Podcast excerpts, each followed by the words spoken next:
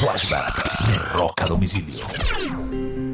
Un primero de junio del año 85, Sting lanza su álbum debut en solitario, The Dream of the Blue Turtles. El disco tiene grandes canciones como You Love Somebody Set Them Free, como Russians, como Love in the Seven Way, como Four Trips Around Your Heart, entre otras.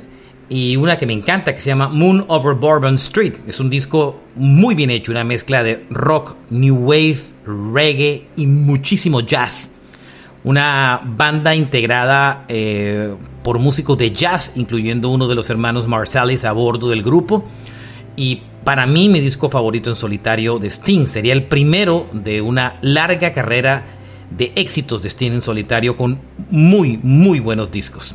Los invito a oír este álbum, el Dream of the Blue Turtles, que hoy está de aniversario de lanzamiento, el álbum en, solitario debut de Sting de la banda Police. Este fue un flashback de Rock a Domicilio.